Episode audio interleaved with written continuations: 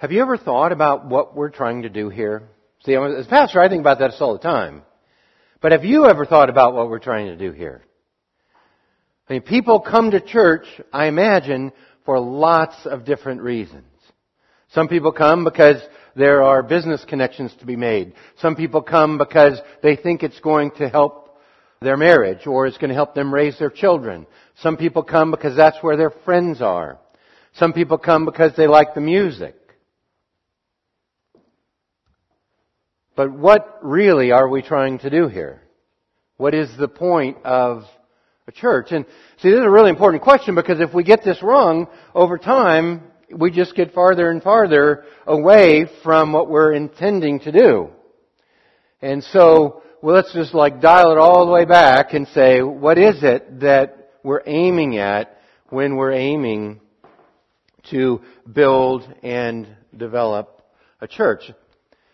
I think there are a lot of people who are, when they're unclear about this, really don't know what it is that God uh, should be doing in their life. And so this morning, that's what we're going to talk about. Our, our church says that our mission is to engage those who are disconnected from God so they delight themselves in Him through Jesus. And we're trying to expound on that in these three weeks. And Eric was here last week talking about connect, you connecting with one another.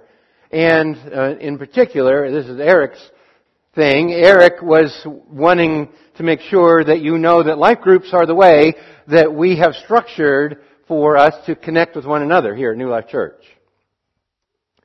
Next week, Travis will be home. and Travis is going to talk to you about engaging, so taking an outward look outside this building and saying what needs to happen out there. But this morning I'm going to talk to you about delighting. Because it is the delighting in God, I think, that answers that question. What are we trying to do here? We're trying to create a community of people whose hearts are happy in Jesus. That's really what we're trying to do at New Life Church. It can be more complicated than that if we want to make it, but it's really that simple. And the problem that we have as a church, I think the problem that, that people have as human beings, is they look to other things to make them happy. We're going to look to sex, or look to money, or look to a job, or look to friends, or look to my kids, or whatever it might be that's going to make my heart happy. And none of those things can bear that kind of weight. And so I want to show you that this isn't just our idea, and this isn't our theme for New Life Church, but that this actually is a very biblical idea. And so I want to invite you to turn to 1 Peter chapter 1. In 1 Peter chapter 1, I'm going to begin reading in verse 3. Blessed be the God and Father of our Lord Jesus Christ. According to His great mercy, He has caused us to be born again into a living hope through the resurrection of Jesus Christ from the dead to an inheritance that is imperishable, undefiled, and unfading, kept in heaven for you, who by God's power are being guarded through faith for a salvation ready to be revealed in the last time. In this you rejoice, though now for a little while, if necessary, you have been grieved by various trials, so that the tested genuineness of your faith, more precious than gold that perishes, though it is tested by fire, may be found to result in praise and glory and honor at the revelation of Jesus Christ. Though you have not seen him, you love him. Though you do not see him, you believe in him and rejoice with joy that is inexpressible and full of glory, obtaining the outcome of your faith, the salvation of your souls. So this starts off by stating really what I would say is the main point of New Life Church. In this you rejoice. It's not optional. Your heart's happiness is your responsibility. In this you rejoice. Though now for a little while, if necessary, you've been grieved by various trials. He leads with the idea of the heart's happiness. And so my question to you is, is that what you're after this morning? Because for some reason, he talks about it as though that is the goal. In this you rejoice. And he says, though now, for a little while, if necessary, you've been grieved by various trials. And so the, the current grief and the current happiness are the two aspects of life that all of us deal with every day. In fact, uh, just yesterday when I left the house, I uh, told my daughter, I hope you have a good bad day. Because you know, you can't control the th- bad things are going to come your way, but I hope you have a good day anyway. But I can't just hope that you have a good day because bad things will come. And you're going to have both. And here, he says, in this you rejoice, though now for a little while, if necessary, you have been grieved by various trials. See, I set out as a pastor a long time ago to do I think something different than this. It was sort of the job of the pastor to grow the church. It was sort of it was the job of the pastor to have um, to get more uh, people here and to reach people and to be on mission and all of these other things that are the job of the pastor, rather than doing everything I can do to help people's hearts be happy in Jesus. And I want to tell you that it was only when my heart was grieved that I realized how important this was. Just last week, our family celebrated um, the birth of uh, our daughter, uh, who was stillborn 23 years ago. Every year we go out uh, for Frosties because on the day that uh, Marcia went to the hospital to deliver her, uh, we stopped at Wendy's for a Frosty. And so every year now we remember her that way, and we did just last week. And when that happened, I realized that, you know, all the other ambitions I had, aiming to grow a church, aiming to, you know, help people be better parents or, you know, get rid of their anger or what other, whatever it was I thought I was trying to do as a pastor, I realized that for my own heart, I'd better, I'd better work at getting it happy in Jesus. Because the grief of the present day was so overwhelming that I thought if, if Jesus is not better then this grief is awful. What do I have to offer people? Better than that, what hope do I have myself? And so I think these two things go together, this rejoicing and the grief, they go together. Because if, if the world brings grief, we'd better have a response for it we'd better have an answer for it.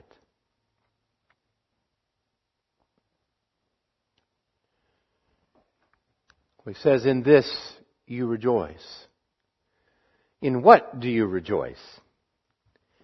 In this, in what he has just said, this is the thing that makes us happy, right? Blessed be the God and Father of our Lord Jesus Christ, according to his great mercy. How about if you rejoice in the fact that He has not treated you according to what your sins deserve? He has caused you, He has taken initiative in your heart to draw you away from those other things that would try and offer you happiness, to draw you to Himself and cause you to be born again. You didn't make yourself born. Not the first time, not again. He made you born again. And He made you born again to a living hope. Not one that is capsized by trials of this life. Not one that is under so much pressure that you can't really be happy. He has caused you to be born again to a living hope through the resurrection of Jesus Christ from the dead. You have a resurrection hope. And it's living. And you can rejoice in that. In this we rejoice. In what re- do we rejoice? In an inheritance Whatever my circumstances in this life, I have something to look forward to. The glory of the gospel is that this life is not all there is. That there is in the future a promised inheritance for me and for you if you're a believer in Jesus that is imperishable, undefiled, unfading. It's not going anywhere. It's not getting worse with time. Rather, it's kept in heaven for you. You who by God's power are being guarded. So in other words, your inheritance isn't going anywhere, and neither are you, because God is keeping you. He, He caused you to be born again, and now He is keeping you or guarding you through faith for salvation ready to be revealed. You see, what are we rejoicing in? We're rejoicing in the fact that our hope doesn't depend on us. We're rejoicing in the fact that our circumstances don't determine how living and how sweet our hope is. We're rejoicing in the fact that ultimately we will be saved from whatever grief it is that we're facing. And so, yes, there's reason to rejoice.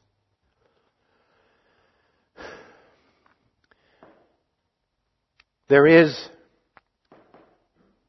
grief, and it is necessary. This is um, is probably best translated now for a little while, although necessary. It's not like if it's necessary. Well, it's necessary for you, but not for you.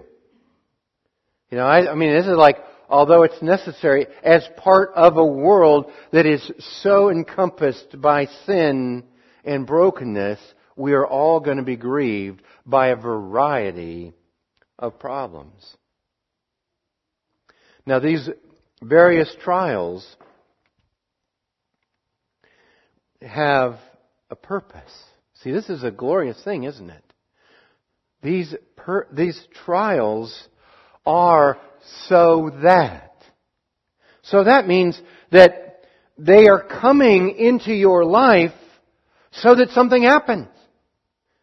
In other words, God isn't just up in heaven wringing his hands, oh, I wish it wasn't so bad for Scott. not out of control. Rather, these trials are coming so that the tested genuineness of your faith might result in praise and glory and honor.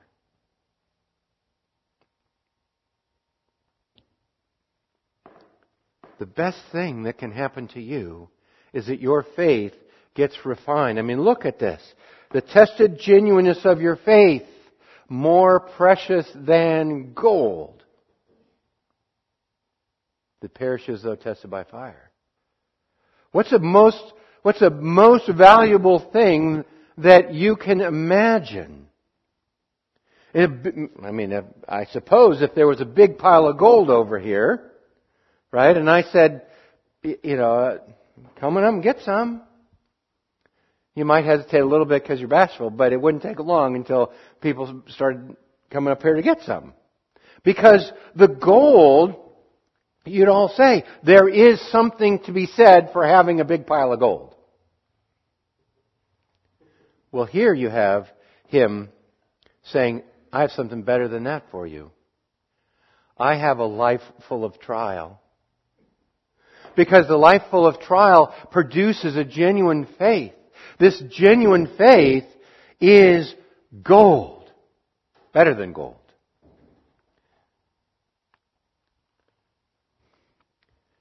Because that genuine faith results in praise and glory and honor when Jesus is revealed.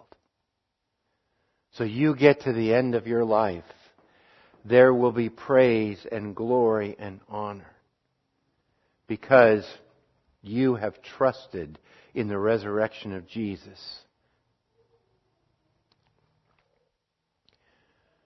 And so it results in genuine faith that itself then results in praise, glory, and honor. And so you have you have something amazing that is coming from these trials, and that gives you a reason to rejoice. You're rejoicing in the hope that you have because of the trial, but even the trial itself gives you a reason to rejoice. That there's something coming that makes the trial worthwhile.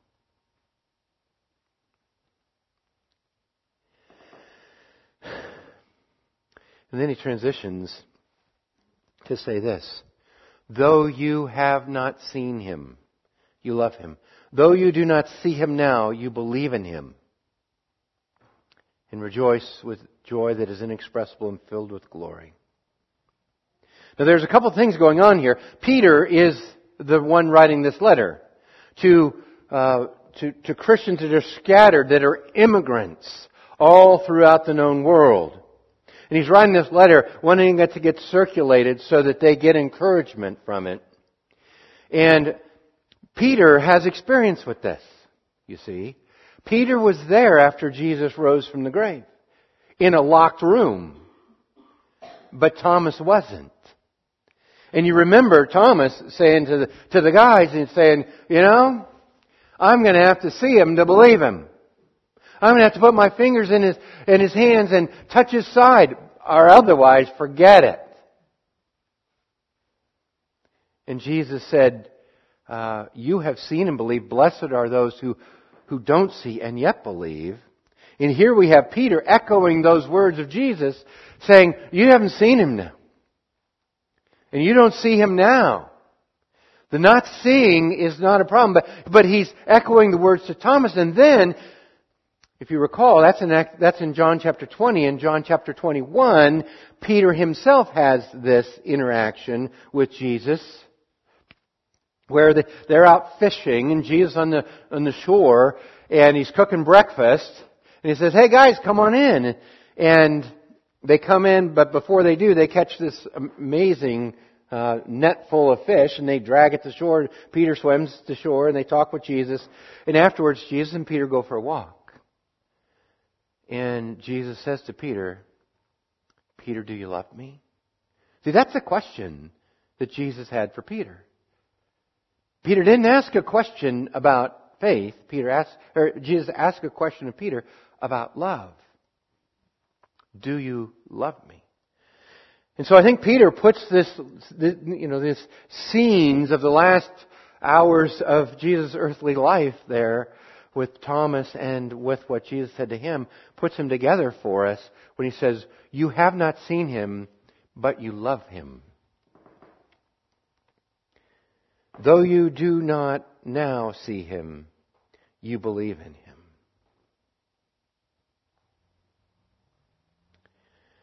And I want to, I want you to notice how parallel that is, right? Like we're saying the same thing twice. We're talking about not seeing Him and loving Him. About not seeing Him and believing Him. Loving Him and believing in Him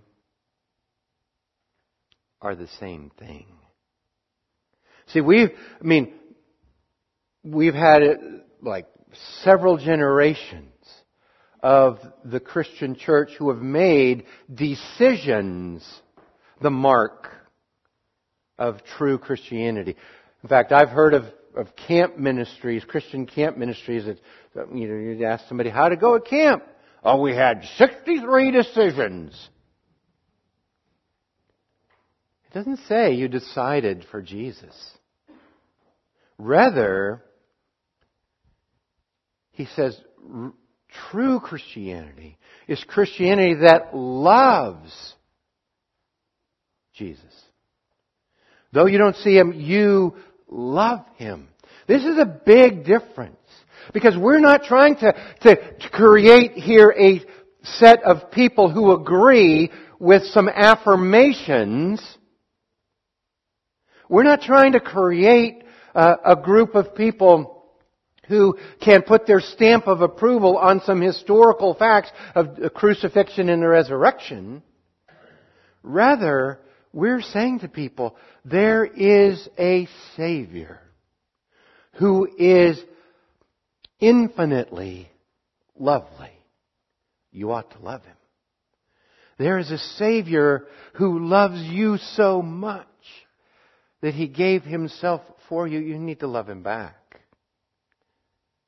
See, I, I, I just want to stop and say to parents, be very thoughtful about the way that you talk to your children about faith.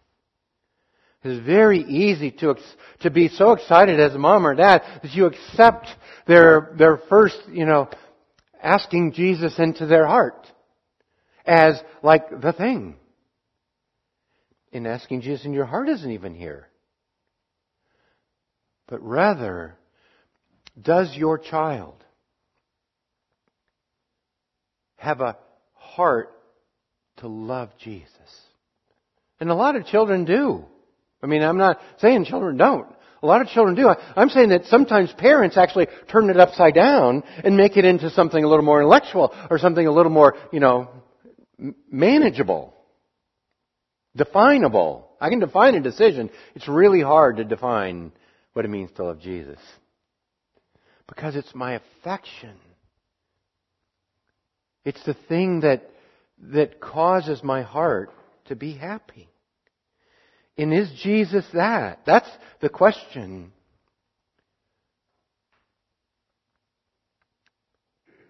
And so, I think that there's, there are a lot of people who are banking on some experience. They walked an aisle, they made a decision for Christ, and their hearts are cold toward Him.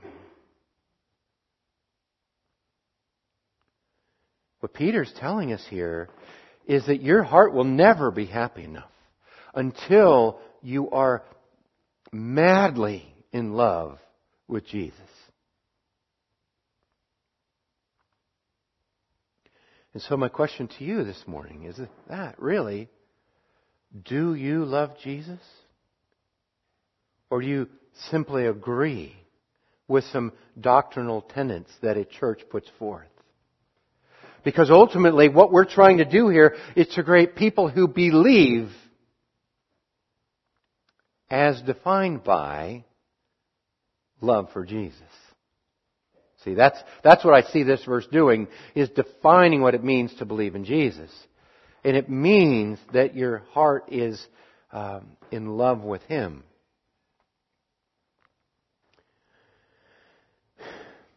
And so when I say that, I have to say that the result of that is very simple.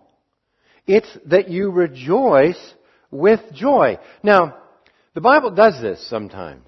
It like is redundant, right? How else are you going to rejoice if not with joy?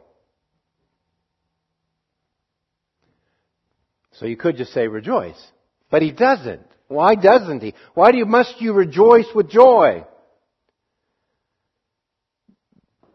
Because you're that happy. You're that fully all in.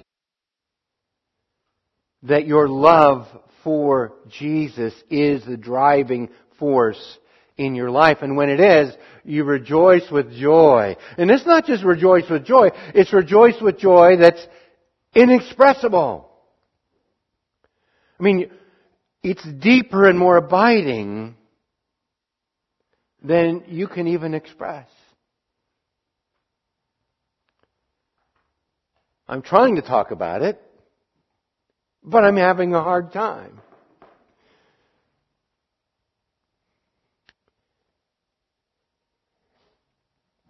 And so, do you? Again, this is the question. Do you love Jesus so that it creates in you this rejoicing with joy that you don't really have adequate words for? And see, this is really, this is really the Christian life in a nutshell. Because if I say, you need to be holy, you need to fight sin, what am I saying? I'm saying you need to believe that the promise of sin is a promise of an inferior happiness. What I am lured toward when I'm lured toward sin is I'm I'm tempted to believe that this is not true, that Jesus is not enough, that Jesus and, and my, my future hope in Him is inadequate for sustaining me in my trials or in my life. And so I'm looking somehow to medicate my way out of my trouble. I'm looking for something else that will make my heart happy. And nothing, nothing else can contain that level of uh, happiness. And so you rejoice with joy that is inexpressible and it's filled with glory. There is really nothing like Jesus. I mean, that's why we, we just think, I will arise and go to Jesus. I mean, that's, that's what, that's what the Christian life is about. And well, I want you to, I want you to know your Bible. I want you to understand theology. I want you to get what you need intellectually to be a solid, because I think, I think the Christian faith is a solid intellectual uh, uh, belief. That's not enough. There must be that, and then there must be this heart affection toward God that recognizes my happiness is dependent on the promises of God. And when you love Him, it shapes who you are. This is from uh, The Life of God and the Soul of Man, a book written in the 1600s. Um, I have a, actually have a um, 300 year old copy of this book on my desk. It's like one of my most prized possessions. Uh, it was this book, The Life of God and Soul of Man, that launched the Great Awakening in New England back in the 1700s. Um, George Whitefield became a Christian reading this book. So that's, that's where this comes from. But he says, love is that powerful and prevalent passion by which all the faculties and inclinations of the soul are determined, and on which both its perfection and happiness depend. So what he's done there is he has connected my soul's happiness with my love for Jesus, you see. And he says that's what uh, determines the direction of my soul, and that is what makes my happiness uh, complete. And then this next sentence is one of the best sentences in the English language, I think. The worth, this, and this is also how you know this really old quote, right? The worth, and we don't talk like this anymore, and excellency of the soul is to be measured by the object of its love. In other words, what you love shapes your life. What you love makes you who you are. And so, he says, the worth and excellency of soul is measured by the object of his love. And then he explains what he means. He who loveth mean and sordid things, or mean meaning average, and sordid meaning uh, filthy things, doth thereby become base and vile but a noble, well-placed affection doth advance and improve the spirit into conformity with the perfection which it loves.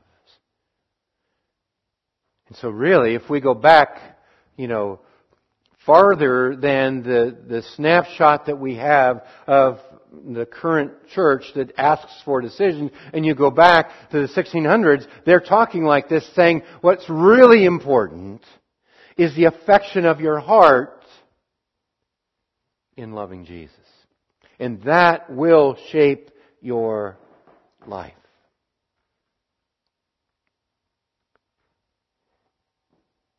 And so that's why we as a church talk about delighting in God.